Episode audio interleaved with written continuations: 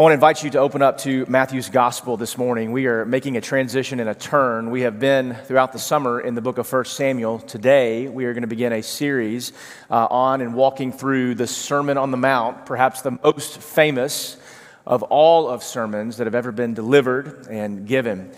We will pick back up in 1 Samuel, uh, or really 2 Samuel, beginning in the spring, but we will spend the majority of our time this fall uh, walking through some of the most famous of all words and the most famous of all sermons uh, here as Jesus delivers and he speaks to his people.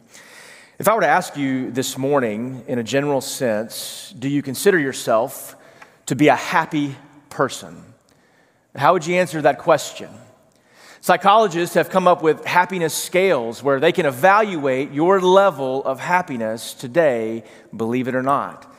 And they can determine whether or not you are, in general, a happy person or whether you are a curmudgeon like the person sitting next to you right now. There are scales and there are levels of happiness, believe it or not. And many people within our world, they would send to, to tell us and to argue and to make a quite a compelling argument that the goal of life is just simply to be happy. To find a, a mate to marry, to find a boyfriend or a girlfriend, or to have children, or, or perhaps to buy the best house on the block, or to have the best and fanciest cars, or to have the best vocation, but to pursue your happiness. Somewhere around the 1950s, preachers began to wrestle with that motivation of people.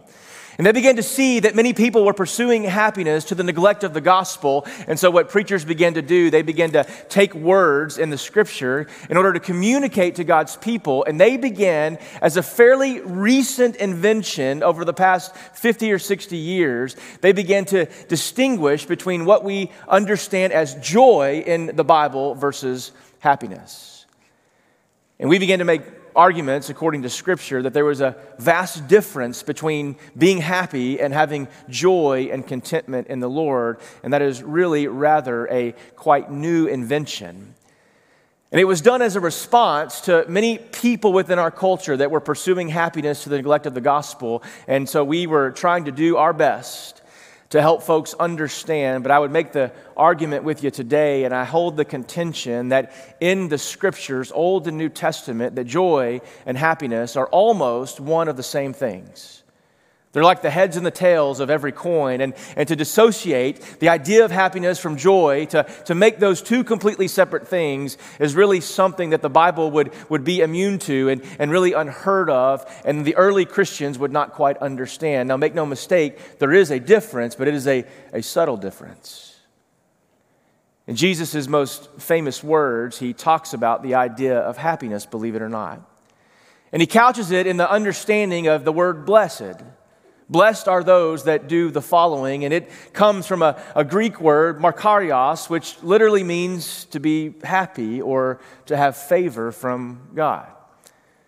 Years ago, at a previous, previous church that I pastored, I would come in contact with this gentleman, and every time that you saw him, you'd ask him how he was doing, and he would always say, I'm so blessed.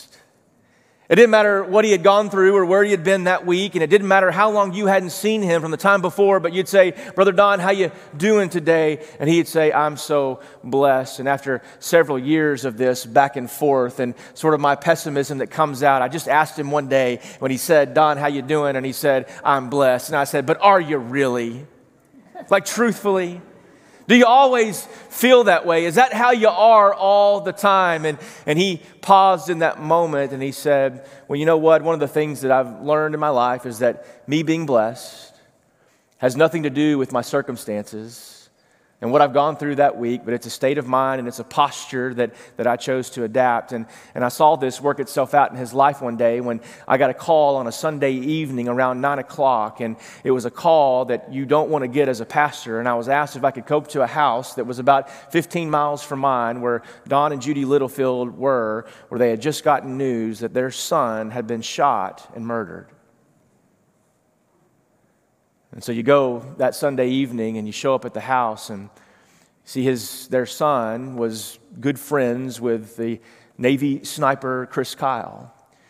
And Chad Littlefield was there in, in Glen Rose or in Granbury when that man took Chris's life and also proceeded to take Chad's life. And I walked into that house and, and I saw my friends, Don and, and Judy, and we, we cried a whole lot that night.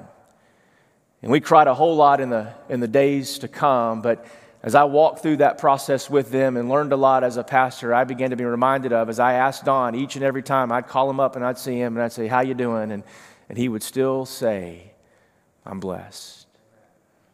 He would still say, I'm, I'm better than I deserve. Every year on the anniversary of, of Chad's death, I call Don and Judy. If I can go see them, I'll drive over to DeSoto, Texas to go by their house. And if I can't get over there, I'll call them on the phone and just let them know that I'm thinking about you. And every time that I, that I talk to them both, we, we may cry a little bit, we may weep a little bit together, but, but they always end up saying, You know, I'm still blessed. Jesus has a word for those people that endured hardship and endured pain. And he delivers what is uh, most famously, the most famous of all sermons, perhaps uh, one of the most important sermons that is ever delivered, as he begins to speak to a, a, people who are hurting and who are going through hardship and don't quite understand. And so we pick up beginning in verse 1 of Matthew's Gospel in chapter 5, where God's word says to us this morning Seeing the crowds, he went up to the mountain. And when he sat down, his disciples came to him. And he opened his mouth and he taught them, and he said, Blessed are the poor in spirit, for theirs is the kingdom of heaven. Blessed are those who mourn, for they shall be comforted. Blessed are the meek, for they shall inherit the earth. Blessed are those who hunger and thirst for righteousness, for they shall be satisfied. Blessed are the merciful, for they shall receive mercy. Blessed are the pure in heart, for they shall see God. Blessed are the peacemakers, for they shall be called sons of God. Blessed are those who are persecuted for righteousness' sake, for theirs is the kingdom of heaven. Blessed are you when others revile you and persecute you and utter all kinds of evil against you falsely on my account. Rejoice and be glad, for your reward is great in heaven. For so they persecuted the prophets who were before you. All this past week, I went back and forth trying to decide if I was going to take the Beatitudes verse by verse or to pair them together in groups of two or groups of three. And, and no doubt you can read many of the sermons that have been delivered by guys like Martyn Lloyd-Jones and Sinclair Ferguson and John Stott, and you would know there is a variety of ways to, to deliver and to study the Beatitudes. But one of the things that I became convinced of this past week is that these Beatitudes were not meant to be read in isolation from one another but rather they're meant to be understood in, in light of, of all eight that are, that are there that Jesus speaks and he delivers to God's people once and for all because of what he does towards the very end. And, and we'll show you that here in just a moment. But I want to look back beginning in verse 3 where he gives the first beatitude and he simply just says, Blessed are the poor in spirit, for theirs is the kingdom of God. What Jesus is doing this, in this moment is he is describing the character and the nature and the, and the attitude and the temperament of how the believer who has been redeemed by the blood of Christ is to live their life in, in tandem with what we see Paul say in the fruit of the Spirit. These are characteristics of how the people of God should live and what should be portrayed in them. And he simply just says, Blessed are the poor in spirit. If you were to read Luke's commentary of this beatitude, some would render Luke's translation of Jesus' words as just simply meaning, Blessed are those who live in a perpetual state of poverty. Friend, can I tell you this morning that that is not the understanding that Jesus would have had, nor the disciples would have understood, that poverty is not something that we should endorse and embrace and seek to live in a place of poverty as if living in a perpetual state of poverty would get us closer to the Lord God Almighty. But rather, what Jesus means in this moment, as D.A. Carson, the formidable New Testament scholar, just simply says that what Jesus means by blessed are the poor in spirit, that this is the deepest form of repentance that a believer can occupy is to understand that we as a people are spiritually bankrupt before a holy God. And that we must understand our place in light of his holiness, when Jesus says, Blessed are the poor in spirit, it means that we as a people are embracing not a one time prayer that we prayed as a young child, but rather a daily dependence upon God for every single thing that we need. it's a posture, and it's a position that we never outgrow, we don't look past, but we rather we occupy this place. Blessed are the poor in spirit, for theirs is the kingdom of heaven. One of my favorite pastors and authors throughout the year, the older I get, the more I tend to gravitate towards him, is James Montgomery Boice. And what he says about this verse is just simply this the idea that we would be poor in spirit, poverty in our spirit, dependent upon God, is the realization for the believer that God only feels empty hands up. He can't fill a cup or some hands that have been occupied by other meaningless things. My youngest daughter, Lucy, who is three years old, yesterday, as we sat and ate lunch, and she looked at me and she said, Dad, fill my cup up. and I said, Young lady, you need to remember who you're talking to right now. I know you're as cute as they come, and I'll be glad to fill your cup, but you might be wise to look into your cup because I can see in your cup, and your cup already has water in it. And she said, Fill my cup. And I said, Lucy, I can't fill a cup that already has something in it. Why don't you drink what I gave you 30 minutes ago? And then I will fill that cup up once again. Spiritually speaking, you know, that's how our relationship with the Lord Jesus is. That He only fills up things that, that are empty and that recognize our poverty and our place before God, that we are dependent upon Him. And so then we ask God to fill us with His Spirit and, and to give us His unction. Jesus goes on and He says, Blessed are those who mourn, for they shall be comforted. This idea of, of mourning means that we are connected closely enough to people to empathize with them, to understand the state that they are in, that we mourn over our own sin, but we also mourn over the sins of other people. And we enter into their hardships with them. And we come alongside them in their difficulties, and, and we see not just our own sin, but we see their sin before God. And, and so we mourn with them, we mourn alongside them. Mourning means that we are relationally connected enough to other people. I think perhaps one of the reasons why many of us don't mourn over the sins of, of other people is perhaps because we're not connected closely enough with other people. Certainly, we're connected with our, our families and, and those that we come in contact with on a regular basis. But can I tell you that in this moment, as Jesus talks about, blessed are those who, who mourn and being connected to someone physically and emotionally, and even the hurts that our culture and society experience, it means that we are connected relationally. How we say that around here is we just say we value the circle more than we value the row. We love that you're in the row. And we love that you come to this beautiful sanctuary to worship with us and to sing songs and to hear many of our gifted members display their gifts before God and before you. But this is not meant and, and this is not enough to satisfy us for the rest of the week. But rather, we need to be in groups with one another, in circles with one another, sitting shoulder to shoulder and arm to arm, and, and being connected so that we can mourn when those that mourn, we can rejoice when those that rejoice, we can value our circle, being willing to enter into the pain of others. But notice in verse 5, Jesus keeps going, and he says, Not only are you blessed for those that mourn, but blessed are the meek, for they shall inherit the kingdom of earth, of God. What Jesus means in this moment is not that you would be a, a footstool or a doormat for other people. Not in your humility would you get run over by other people and get taken advantage of. Jesus is not speaking to that, but rather understanding that meekness in the eyes of the kingdom and in the, in the Word of God is leveraging the position of, of power or privilege that we have and yielding it to the life of another. We saw this in Jonathan's life, did we not, a couple of weeks ago? Where he gives up the position that he was rightfully owed as being Saul's son, and he gives it to David, who would be better than him to serve. And, and as God's anointed, meekness is simply leveraging what God has given us to serve others and not exalt ourselves. Jesus goes on and he says, Blessed are those who hunger and thirst for righteousness, for they shall be satisfied. What Jesus means in that moment, quite simply and most literally, is that our fellowship with God should be the thing that drives us above everything else.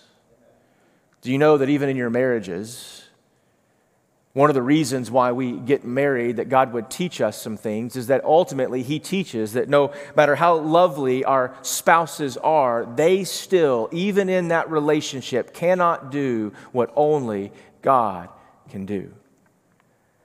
And they are not meant to replace our fellowship and our relationship with God, but rather it's two people that are communing with God and walking with Him that then God brings together to come alongside to help hold up hands and, and to lift up our heads with one another as we pursue God. But we crave our fellowship with God above everything else that we do, our union with Christ walking with Him intimately in the fellowship and the relational aspect of what it means to know Jesus. Blessed are those who hunger and thirst for righteousness, for they shall be satisfied.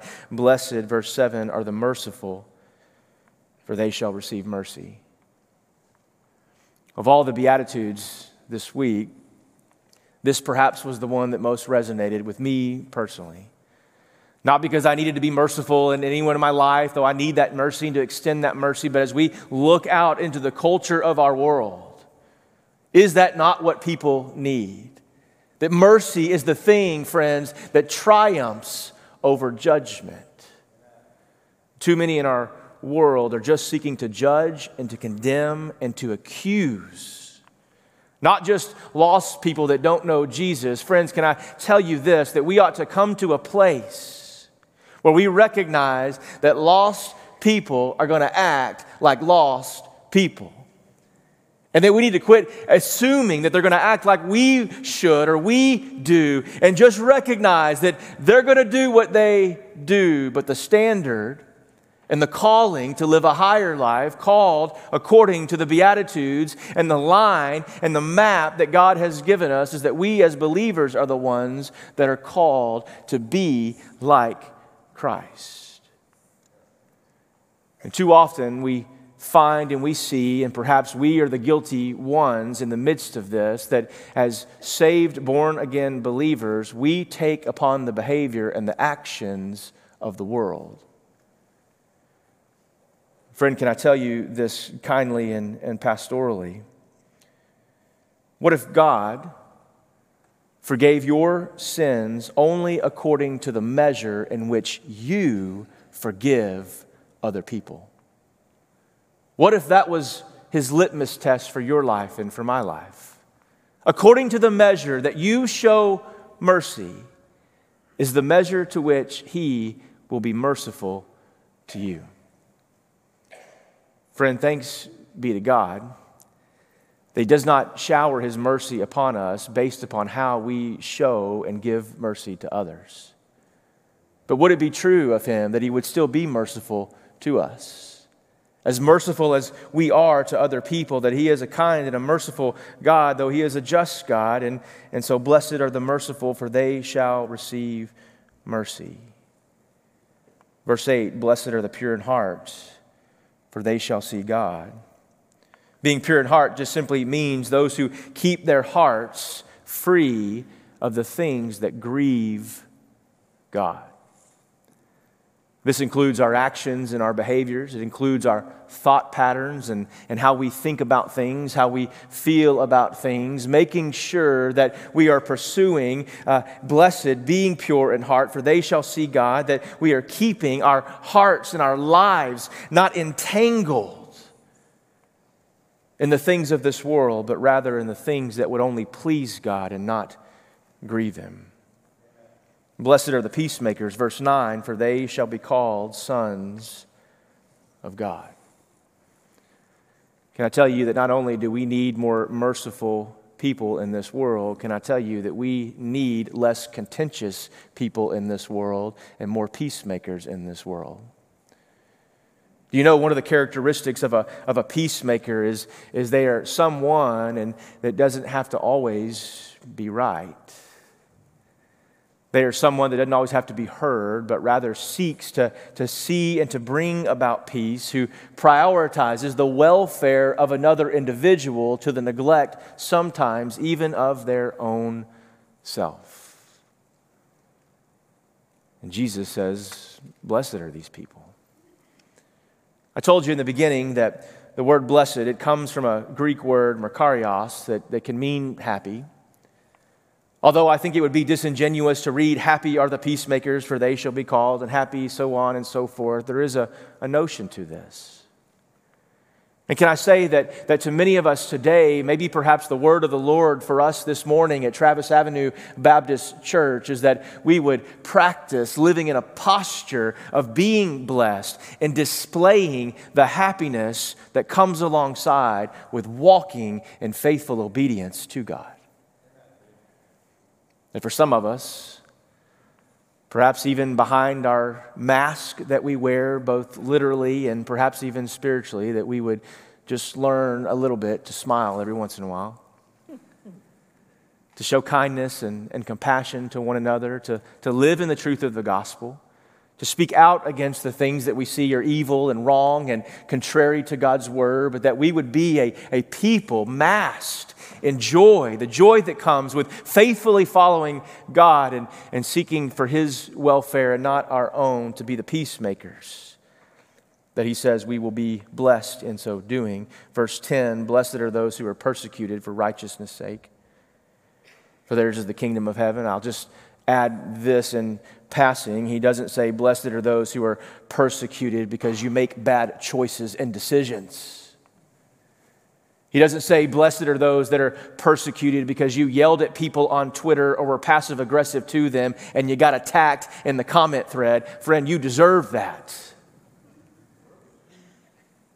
He says, Blessed are those that are persecuted for righteousness' sake, who are rightly living out the gospel of Jesus in faithful obedience. Blessed are you when you practice these characteristics and you practice this posture that ought to be of all believers, for theirs is the kingdom of heaven. Blessed are you when others revile you and persecute you and utter all kinds of evil against you falsely on my account. Rejoice, my friend, and be glad, for your reward is great in heaven. Most people will end a sermon on the Beatitudes at verse 12. But one of the things that God convicted me of in sort of understanding the Beatitudes as a whole is why would God say all of these things to be blessed in such a way? And then just to say, go from this place and, and go live your life and do what it is that you want to do, or only be blessed when you come to church. Only be blessed when you hear your favorite musician or your favorite text preach or when things go your way. No, what Jesus begins to do in this moment is he connects all of the blessed, all of the happiness, all the things that come with walking, and then he sends his church out into the world, connecting it with verses 13 and follow. And these things work closely together to inform our understanding of the Beatitudes. For he says in verse 13, You are the salt of the earth. But if salt has lost its taste, how shall its saltiness be restored? It is no longer good for anything except to be thrown out and trampled under people's feet. I think perhaps this is one of the most often misunderstood words of Jesus here in this moment.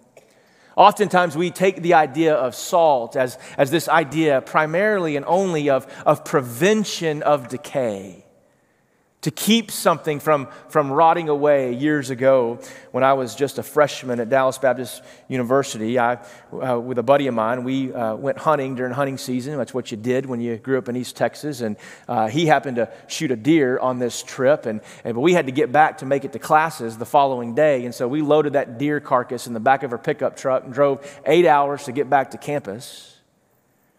But we weren't done with that deer. And so, what we did without the blessing of the president of the university or the executive vice president, and without the blessing of the security team and the RAs and GAs and all those, we went out just off the parking lot and we strung that deer up by, by its hind legs and we began to skin that deer. You should have seen the faces of all the, the freshman girls that showed back up. And my friend and I, we were, we were covered in, in deer guts and uh, all kinds of other things. And we decided that deer was so beautiful that we were going to tan that hide. And I didn't know how to tan a hide, but he just said, listen, all we got to do is once we rip this skin off this deer carcass, we're just going to throw a bunch of salt on it and we'll just leave it out here in the parking lot for a couple of days until we can take it to be adequately tanned. Well, friend, I can tell you that when you've got a, a, deer strung up by its hind legs and you've got blood and guts on the side, and you, in fact, are covered in blood and guts, and, and you have this hide that's sitting there covered in salt, as all the freshmen come back and they see this, I can promise you that deer hide didn't make it too long on the parking lot of DBU. and we lost that hide, I'm sorry to say. Security confiscated it. They told us they would kick us off this campus if we did not remove that deer immediately and go take it to where it belongs. And so we did it, but we covered that hide in, in salt to preserve it. And oftentimes we will take understandings of what salt does and we will sort of inform that into the idea of the scripture. But, but can I say that, that in this moment, what Jesus is talking about is not a defensive posture to prevent decay, the decay of the world. Rather, what he's doing is he's making an argument not for Christians to be on the defensive, but rather to be on the offensive. And what he means in is that we, as salt in this world, salt is meant to be savory. A little bit of salt in a meal here and there can make all the difference in the world, and it gives it taste and it gives it flavor and it makes it better. Friend, can I tell you this this morning that if we are walking in a posture of being blessed as Jesus commands, then we ought to make the world better because we are there.